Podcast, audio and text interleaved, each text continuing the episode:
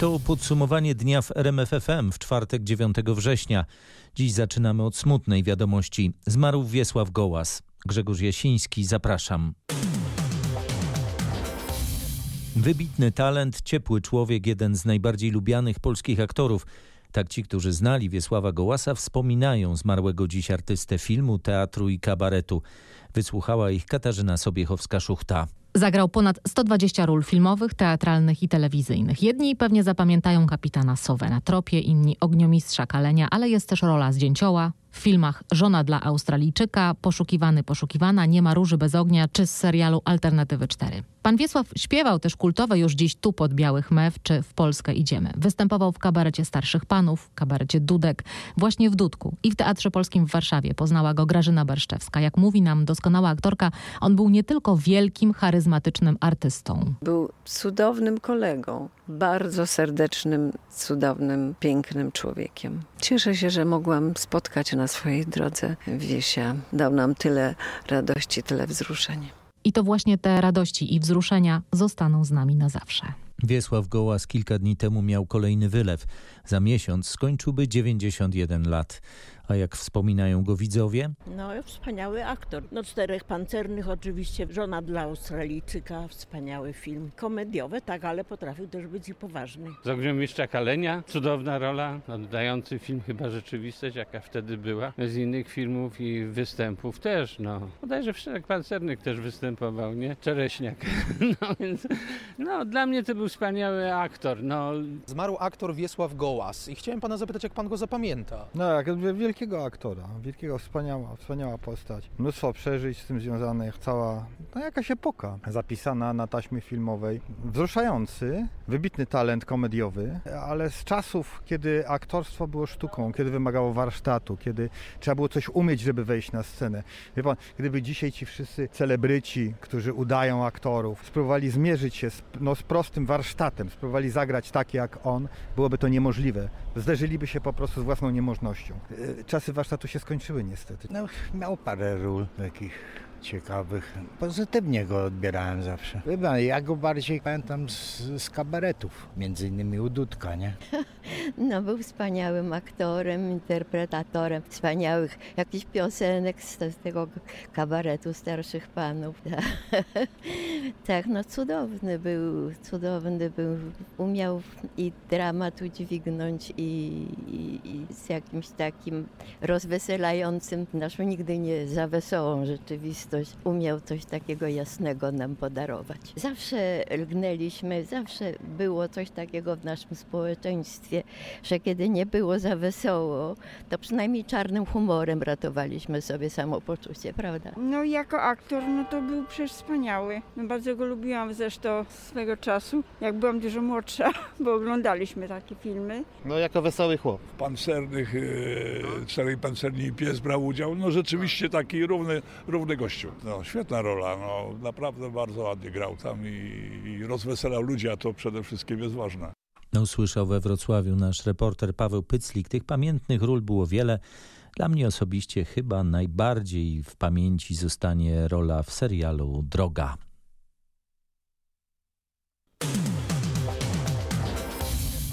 Senat odrzucił nowelizację ustawy medialnej zwaną Lex TVN. Wetem drugiej Izby będzie musiał się zająć jeszcze Sejm. W Izbie Wyższej nawet senatorowie PiSu wyrażali zastrzeżenia wobec tej ustawy. Rzeczywiście tak, stwierdzali nawet, że niektóre jej zapisy są sprzeczne z konstytucją. Partia rządząca błędy we własnym pomyśle zauważyła po dwóch miesiącach prac. Ta pierwsza grupa dotyczy nowego sposobu wyboru członków Krajowej Rady Radiofonii i Telewizji. Według mnie jest to sprzeczne z konstytucją. Mówił Jerzy Czerwiński z PiSu. Parlamentarne prace są właściwie bezcelowe, bo zawetowanie ustawy już zapowiedziała Kancelaria Prezydenta. Niesmak pozostanie, przekonywał senator niezrzeszony Krzysztof Kwiatkowski. Twarzą tej ustawy była chęć wprowadzenia cenzury i ograniczenia funkcjonowania jednej z telewizji w Polsce. Senackim wetem posłowie zajmą się w przyszłym tygodniu. TVN24 nadal czeka na polską koncesję. Krajowe prawo do nadawania wygasa stacji za 2,5 tygodnia. Informował nasz reporter Roch Kowalski.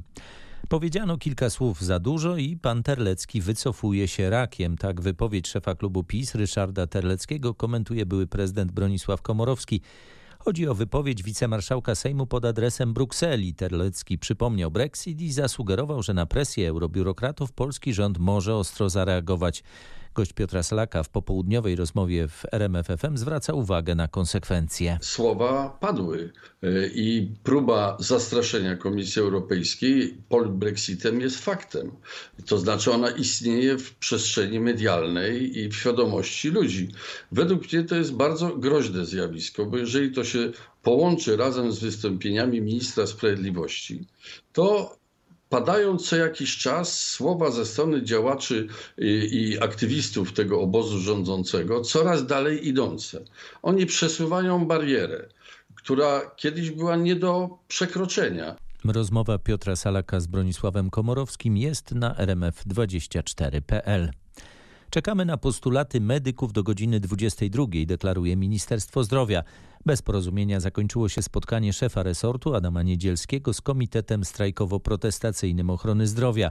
Sobotni protest wciąż aktualny. Medycy już wcześniej przedstawili postulaty. Dokładnie sześć postulatów, ale według resortu zdrowia są one zbyt ogólnikowe. Oczekujemy konkretów, mówił przed chwilą rzecznik ministerstwa Wojciech Andrusiewicz. Postulat o stop biurokracji Cóż e, oznaczać ma stop biurokracji? Dlatego chcemy, żeby 10 priorytetowych postulatów, które Komitet Protestacyjny chce przedłożyć, żeby one zostały na tyle skonkretyzowane, żebyśmy mogli jeszcze dzisiaj w nocy nad tymi postulatami usiąść i oszacować koszty. Jeszcze dziś w nocy, bo kolejne spotkanie zaplanowano na jutro. Przed chwilą potwierdziłem, że Komitet Strajkowo-Protestacyjny Ochrony Zdrowia przygotuje szczegółowe postulaty do godziny 10, ale uda się na jutrzejsze rozmowy tylko jeśli weźmie w nich udział premier Mateusz Morawiecki. A z tego, co mówił rzecznik resortu zdrowia, wynika, że premier weźmie udział w spotkaniu tylko jeśli postulaty rzeczywiście będą konkretne i realistyczne. Z Ministerstwa Zdrowia Maciej Sztykiel, RMFFM. Rośnie tymczasem liczba zajętych miejsc na oddziałach covidowych. W szpitalach w całej Polsce są teraz 594 osoby zakażone koronawirusem.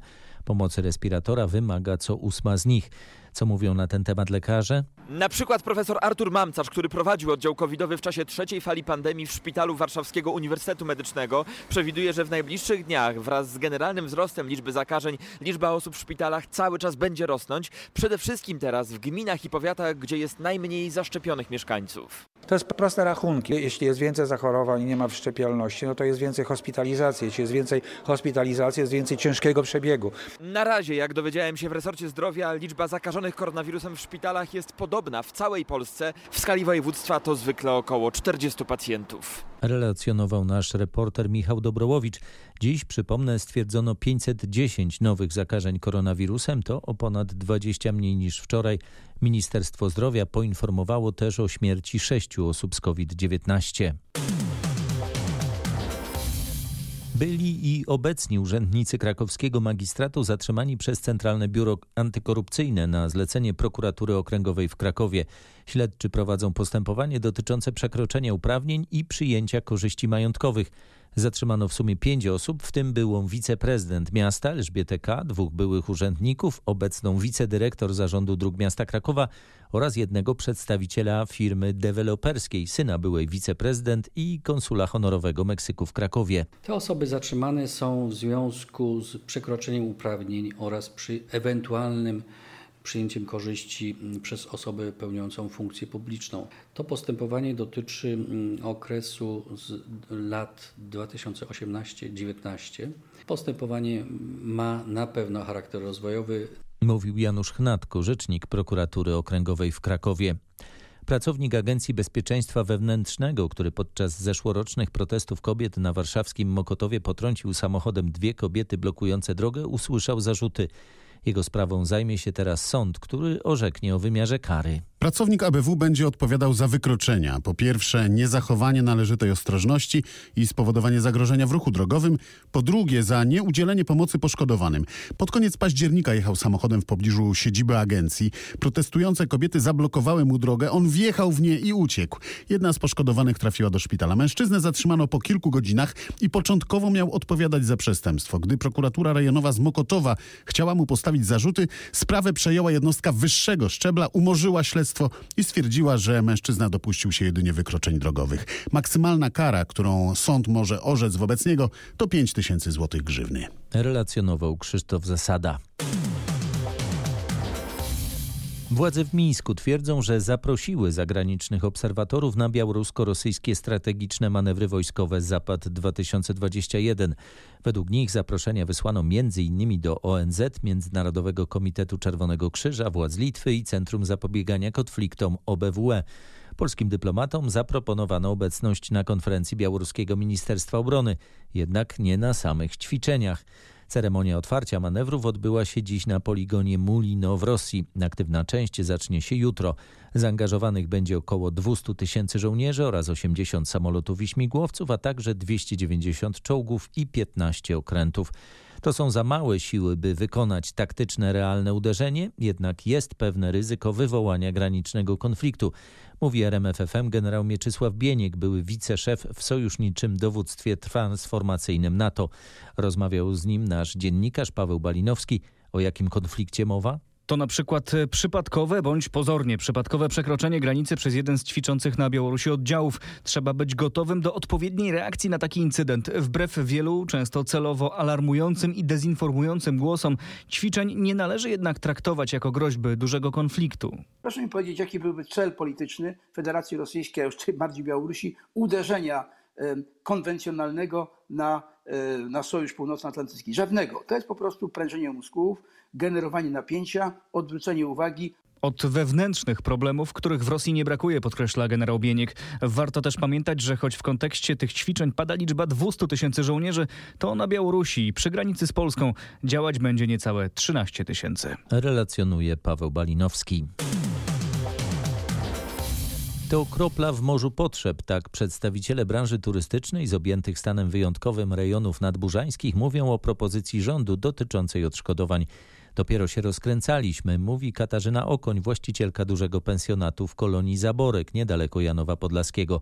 Projekt zakłada rekompensaty w wysokości 65% przychodu z ostatnich trzech miesięcy to przedsiębiorcom nie odpowiada. Zdecydowanie tak. Od czerwca do sierpnia był rozruch, klienci indywidualni. Od września zaczynały się pobyty firm, czyli dużo więcej gości, więcej usług, no i oczywiście lepszy zarobek. Tylko jedna firma na kilkanaście zgodziła się na zmianę terminu. Nie wiadomo jak tutaj wybrnąć w ogóle z kwestii powpłacanych zadatków. Co gorsza, nikt nawet nie pytał o następne miesiące, dodaje Katarzyna Okoń. Z kolei jeśli chodzi o kwatery agroturystyczne, wiele z nich nie dostanie nic, bo nie muszą wystawiać na co dzień rachunków, jeśli turysta nie chce rozliczają się jako gospodarstwa rolnicze, bo to tylko dodatkowy zarobek. No myślę, że my nie uzyskamy tutaj nic. Usłyszałem w jednym z gospodarstw, a większość działa właśnie na takich zasadach. A co z rekompensatami za stan wyjątkowy dla samorządów?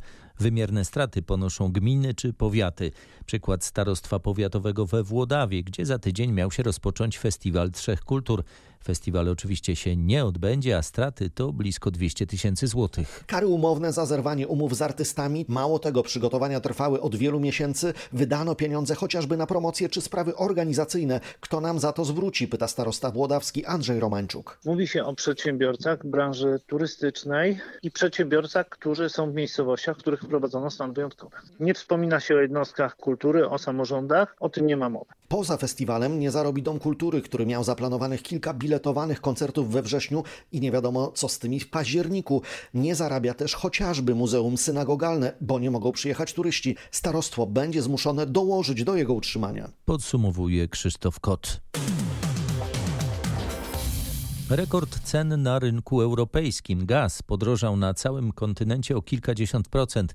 Nas też czekają dalsze podwyżki, przyznaje szef PGNiG. Gazprom manipuluje dostawami gazu. Ten skroplony LNG wysyła na wschód ale przede wszystkim nie chce zwiększać przesyłu gazu ziemnego przez Ukrainę, mówi w RMFFM analityk Wojciech Jakubik z Biznes Alertu. Jedyne wyjaśnienie to polityka, oczywiście wroga polityka Kremla wobec całej Europy, dlatego najgorszym możliwym pomysłem jest zgoda na gazociąg Nord Stream 2. Tymczasem ta drożyzna na rynku gazu ma być kolejnym argumentem używanym przez Rosjan za tym, żeby pomimo różnych przeszkód regulacyjnych, sankcji amerykańskich uruchomić ten gazociąg. Polacy biorą aktywny udział w tej dyskusji i sprzeciwiają się tej inwestycji. W ciągu ostatniego roku gaz podrożał pięciokrotnie, prąd niemal o 3 czwarte.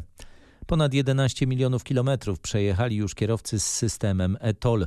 Z końcem września dotychczasowy system poboru opłat za przejazd drogami Viatol zostanie wygaszony. Resort Finansów wyklucza kolejne przesunięcie tej daty. Na razie w nowym systemie zarejestrowano niespełna 200 tysięcy pojazdów. W starym systemie było ich ponad milion. przewoźnikom i kierowcom zostało 21 dni. Teraz mogą zaoszczędzić na płatnościach za drogi. Do końca września wszyscy w Etol mają 25% zniżki, mówi szef Centralnego Ośrodka Informatyki Przemysław Koch. Ulga, która ma zachęcić kierowców, przewoźników do jak najszybszego przejścia do systemu Etol.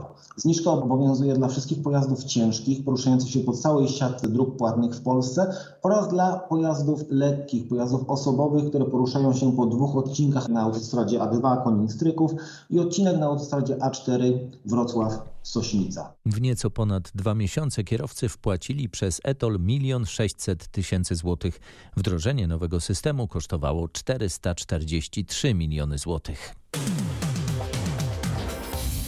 Powinniśmy być coraz spokojniejsi. Jestem większym optymistą niż kilka dni temu. Mówi RMFFM były reprezentant Polski w siatkówce Sebastian Świderski. Polacy czekają na sobotni mecz z Finlandią w jednej ósmej finału Mistrzostw Europy. Co na turnieju dobrze funkcjonuje w naszym zespole? Gramy dużo lepiej w blokiem, ale też tutaj duża zasługa Piotrka Nowakowskiego, bo chyba tyle bloków, co on ma sam, to nie wiem, czy cała nasza reprezentacja w sumie ma. A co dopiero inne e, reprezentacje. Piotr w tym elemencie był bardzo dobry zawsze. Brawo Piotr, mam nadzieję, oby tak dalej. Średnia Nowakowskiego to 1,43 bloku na set. To jak na razie najlepszy wynik na Mistrzostwach Europy. Rozmowa z Sebastianem Świderskim do przeczytania na rmf24.pl. Złoty medal Mistrzostw Europy to cel reprezentacji Polski w amp futbolu, czyli dyscyplinie, w której rywalizują ze sobą drużyny złożone z piłkarzy po amputacjach. Jesteśmy w gronie faworytów, mówił w radiu internetowym RMF24 Marek Dragosz, selekcjoner naszej kadry. Jesteśmy w czołówce i, i, i wierzę, że w niej y, pozostaniemy. Natomiast takim zdecydowanym faworytem, absolutnym topem dla mnie jest, jest zespół Turcji, który, który gra, jak to określamy sobie, taki kosmiczny futbol. No z mojej wiedzy wynika, że to jest jedyny mm, kraj na świecie, w którym futbol jest zawodowym sportem, w którym ludzie utrzymują się tylko i wyłącznie z tego. Początek turnieju w Krakowie już w niedzielę. Polacy zagrają z Ukrainą na stadionie Krakowi. Bilety są darmowe. Chcemy uchronić się przed tym, by z powodu uchwały anty-LGBT Komisja Europejska wstrzymała finansowanie. Tak prezydent Krakowa Jacek Majchrowski w rozmowie z RMFFM tłumaczy ideę napisania listu do Komisji Europejskiej. Prezydent Majchrowski mówi wprost, że Kraków jest miastem otwartym i tolerancyjnym i nie powinien być karany za to, że radni Sejmiku Województwa przyjęli kontrowersyjną deklarację. Rolą samorządu jest zajmowanie się wszystkimi mieszkańcami bez wyjątków, obojętnie jaką mają orientację seksualną, jaką narodowościową, jaką religijną. To nas nie interesuje. Radni Sejmiku mają na odpowiedź dla komisji czas do 14 września. Najbliższą sesję Sejmiku przewidziano na jutro. Dziś w województwie śląskim rozpoczęło się przełączanie numeru alarmowego Straży Pożarnej na numer 112. To oznacza, że mieszkańcy wybierając 998 nie dodzwonią się bezpośrednio do strażaków, tylko do Wojewódzkiego Centrum Powiadamiania Ratunkowego. Ta zmiana ma usprawnić działanie służb. Tak, telefon odbierze dyspozytor Centrum Powiadamiania Ratunkowego, który zbierze wszystkie ważne informacje i jednocześnie powiadomi wszystkie odpowiednie w danym przypadku służby. To zaś ma skrócić czas ich dojazdu na przykład do miejsca wypadku. W ten sposób już 4 lata temu przełączony został do WCPR-u numer alarmowy policji 997. Przełączenie numeru Straży Pożarnej rozpoczyna się w województwie śląskim dziś od Katowic. Jutro nastąpi to w Będzinie, Bytomiu, Chorzowie i Dąbrowie Górniczej, a później w kolejnych miastach. Cały proces potrwa do 20 września. Zapowiada Anna Kropaczek. Dziennik rozkazów niszczyciela ORP Błyskawica z lat 1937-38 trafił do Muzeum Marynarki Wojennej. Zaprezentowano go dziś na pokładzie słynnego niszczyciela, obecnie okrętu muzeum. Marynarzom przekazano go za pośrednictwem warszawskiego Archiwum Akt Nowych, do którego z prośbą o ocenę autentyczności zgłosiła się prywatna osoba. Jak cenny jest zdaniem muzealników ten dziennik? Uznają, że bezcenny, choć nie odkrywa żadnych szokujących faktów historycznych, ale pozwala, jak usłyszałem, dotknąć historii. A jest tam chociażby zapis rozkazu numer jeden, czyli podniesienia bandery na ORP Błyskawica, co w 1937 roku miało miejsce w Chaos w Anglii. To są przede wszystkim dokumenty pisane, a więc to nie są jakieś piękne obrazki. To jest rzecz dla naukowców przede wszystkim. Pewne fragmenty będziemy eksponować już na naszej wystawie na Błyskawicy w przyszłym sezonie. Nie wiedzieliśmy wcześniej, że taki dziennik istnieje istnieje, mówił dziś Aleksander Gosky, zastępca dyrektora Muzeum Marynarki Wojennej. Placówka dostała w ten sam sposób szereg innych podobnych marynarskich dokumentów z lat 30. i 40. Aktualnie trafiły one do konserwacji. Informuje Kuba Kaługa. 13 osób utonęło w te wakacje w zachodniopomorskiem. To wciąż dużo, choć prawie dwa razy mniej niż w lecie rok temu. Zachodniopomorscy woprowcy podsumowali kończący się sezon plażowy. Sezon był na pewno trudny, ale no, można powiedzieć, że te zera szczególnie cieszą. Zero dzieci, które utonęły, zero kobiet, które straciły życie w wodzie, więc to są na pewno plusy. E, trzeba popracować nad e, mężczyznami, trzeba do nich e, dotrzeć z, z informacją, którą będą po prostu akceptowali, którą będą chcieli przyjąć. No i pracować nad tym, żebyśmy mieli jak w krajach zachodnich, tak jak w Australii, tych utonięć naprawdę tylko kilka albo w ogóle zero. Mówi Apoloniusz Kurylczyk, prezes zachodniopomorskiego WOPR-u. Ratownicy co roku prowadzą kampanie edukacyjne o tym, jak bezpiecznie spędzać czas nad wodą. W tym roku przestrzegali zwłaszcza przed pływaniem po alkoholu. Chcesz poczuć się jak na Marsie? Jedź do Kielc. Jutro na terenie Politechniki Świętokrzyskiej rusza European Rover Challenge. Będą zawody łazików marsjańskich, pokazy naukowe oraz inspirujące debaty i rozmowy z niezwykłymi gośćmi. Tradycyjnie łaziki będą jeździć po marsjańskim torze, w tym roku pokazującym inny niż dotychczas fragment czerwonej planety. Ten wycinek Marsa to jest e, miejsce zwane Elysium Planitia. Kompletnie różne od tego, co było do tej pory. Miejsce, które jest bardzo wulkaniczne. To, co czeka na zawodników, ale też widzów przede wszystkim, to są właśnie wulkany, zastygła lawa, takie zwane kanały wulkaniczne, oczywiście kratery, bardzo, bardzo zróżnicowany teren, mniej czerwony, bardziej taki skalisty, czyli dokładnie tak, chcemy to pokazać, że Mars nie jest tylko czerwony. Jak mówi RMFFM organizator ERC Łukasz Wilczyński, zawody łazików po raz pierwszy połączą dwie formuły konkursu, w tym przetestowaną w ubiegłorocznej pandemicznej edycji formułę zdalną. Część zespołów będzie ze swoich krajów na odległość sterować robotami dostarczonymi przez organizatora. Wracamy do formuły stacjonarnej, jeżeli chodzi o e, zawody łazików, czyli zespoły faktycznie przyjadą do nas, te, które no, spełnią też wymogi sanitarne. I oczywiście utrzymaliśmy tą formułę zdalną, ponieważ ona też dała taką większą imersję zarządzania tymi robotami na odległość, tak jak to de facto wygląda w misjach marsjańskich ekipy mają do wykonania kilka tradycyjnych zadań. Zadania są te same, tak, które były, czyli faktycznie jeżeli łazik startuje w formule stacjonarnej i przyjeżdża na miejsce, to oczywiście będzie naprawiał ten reaktor na miejscu, na Marsjardzie. E, zespoły zdalne będą łączyć się ze specjalnym ramieniem robotycznym, które będzie umieszczone w innym miejscu, ale też dostępnym dla, dla widzów. Mamy konkurencję również naukową, której e, oczywiście zawodnicy będą musieli określić pewne elementy, wyznaczyć sobie jeden. Mamy pobieranie próbek, to jest akurat w konkurencji tylko stacjonarnej, której trzeba do specjalnego zasobnika łazika pobrać e, próbkę z danego miejsca. Mamy konkurencję nawigacyjną i w jednej i w drugiej formule, no i oczywiście konkurencję prezentacyjną, e, gdzie zawodnicy łączą się i podsumowują cały, właściwie można powiedzieć, rok pracy. W przypadku e, stacjonarnego, e, stacjonarnych zawodów muszą opowiedzieć o całym procesie budowy roboty, robota. W przypadku tej formuły zdalnej muszą opowiedzieć tak naprawdę o całej procedurze przygotowywania oprogramowania czy algorytmów dla e, łazika sterowanego zdalnie. Impreza potrwa do niedzieli, a jeśli ktoś nie może się do Kielc wybrać, może cały przebieg wydarzenia śledzić na żywo w internecie. Zapraszamy jutro od 10 na rmf24.pl. Trzech naukowców z Politechniki Białostockiej opatentowało we Włoszech piezoelektryczny wtryskiwacz gazowy do silników spalinowych.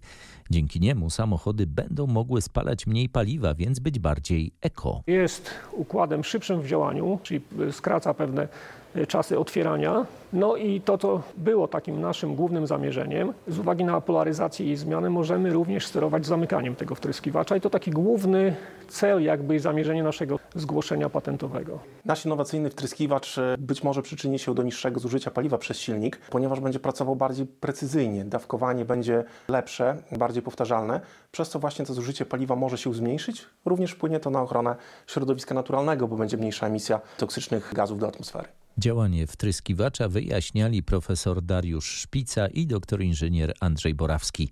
Cały Szczecin zbiera plastikowe nakrętki. Od dziś każdą ich ilość przyjmą miejskie ekoporty, a wszystko w szczytnym celu mówi Andrzej Kus z Zakładu Usług Komunalnych w Szczecinie. Ustawiliśmy specjalne pojemniki, do których można wrzucać plastikowe nakrętki. nakrętki w całości trafią do rodziców maleńkiej Ingi, która potrzebuje gigantycznej kwoty na to, by walczyć z SMA. Do upragnionej kwoty, którą potrzebują rodzice na leczenie dziecka brakuje 1 600 tysięcy złotych. Liczy się każda złotówka, dlatego kolejny raz już miasto przyłączyło się do pomocy. Trwa też akcja wymiany sadzonek dębu na nakrętki. Wystarczy nazbierać co najmniej 100 sztuk, by wymienić je na drzewko. Zrobiła już tak ponad 300 osób. Kanguro szczur. Ile ma z kangura? Z jakich słynnych produkcji znamy chińskie wiewiórki? Odpowiedzi na te pytania już teraz ma nasza reporterka Agnieszka Wyderka i jej rozmówcy. Nowi mieszkańcy łódzkiego zoo ciągle przybywają. Tym razem kto dołącza tutaj do tej ekipy? To są m.in. smugowce chińskie, czyli chińskie wiewiórki, przepiórka chińska, kaczka malajska i do strefy australijskiej dołączyły kanguro szczury. Z wyglądu to taki trochę większy szczur, natomiast jest oczywiście torbaczem wywodzącym się tutaj z rodziny kangurowatych, no i typowo dla tego gatunku porusza się właśnie skacząc. Podejrzewam, że te wiewiórki staną się ulubieńcami dzieci, które pojawią się w zoo. Chyba one przypominają trochę te zwierzaki z kreskówek znane dzieciom. Tak, ponieważ one właśnie były tutaj takim wzorem dla disneyowskiego Chipa i Dale'a. Opowiadają Paulina Klimas-Stasiak i Tomasz Jóźwik z łódzkiego zoo. Chińskie wiewiórki, czyli smugowce w Polsce można oglądać tylko w Łodzi i we Wrocławiu. W Pałacu Festiwalowym w Wenecji odbyła się dziś światowa premiera Żeby nie było śladów o historii śmiertelnego pobicia Grzegorza Przemyka. Gośćmi festiwalu są m.in. Tomasz Jętek, Sandra Korzeniak, Tomasz Kot i reżyser Jan P. Matuszyński. Wydaje mi się, że żeby nie było śladów, to jest film, który naprawdę można zrozumieć na, pod każdą szerokością geograficzną. Oczywiście ona w pewnym sensie zawsze gdzieś tam będzie zawężona, bo nie wszystkich może na przykład ta historia interesować. No na razie jestem dobrej myśli, zobaczymy. Trzymamy kciuki rozdanie nagród w Wenecji pojutrze. Czy da się pogodzić zachodnią naukę z magiczną wiedzą rdzennych Australijczyków? Pyta Marek Tomalik w swojej nowej książce Dziewięć ognisk. Pisarz, podróżnik, autor audycji w RMF Classic spędził wiele lat na antypodach i zafascynował się kulturą i wierzeniami aborygenów. Aborygeni tworzyli swoje obrazy na kształt naszych książek. Ile... Wielowymiarowe. Dokładnie, wielowymiarowe. I jak bardzo był uczeń, że tak powiem, edukowany, ile uniwersytetów, w cudzysłowie oczywiście, przeszedł, tyle mógł z jednego obrazu wyczytać. Więc wydają się nam z estetycznego punktu widzenia albo ciekawe, albo wręcz nieciekawe, ale dla aborygenów to w ogóle nie ma żadnego znaczenia. Tam jest zawarta wiedza. Cała rozmowa z Markiem Tomalikiem jest na rmf24.pl. Wystartowały zapisy do 14. edycji niezwykle popularnego krakowskiego biegu, biegu trzech kopców to 13-kilometrowa trasa. Bieg Trzech Kopców jest wyjątkowy z kilku względów. Jest to bieg o charakterystyce biegu górskiego, a odbywa się w centrum miasta. Jest to jedyny tego typu bieg. Ponad 1 czwarta trasy prowadzi po ścieżkach o nieutwardzonej nawierzchni. Zaczynamy na kopcu Krakusa, biegniemy na kopiec Kościuszki, kończymy na kopcu Piłsudskiego. Już za chwilę ruszają zapisy na bieg Trzech Kopców. Dla uczestników biegu przygotowaliśmy 2000 pakietów. Mówił Michał Sobolewski z Zarządu Infrastruktury Sportowej sportowej w Krakowie. Bieg 3 października. Tyle na dziś. Kolejne podsumowanie dnia w RMFFM już jutro wieczorem. Grzegorz Jasiński, dziękuję. Dobranoc.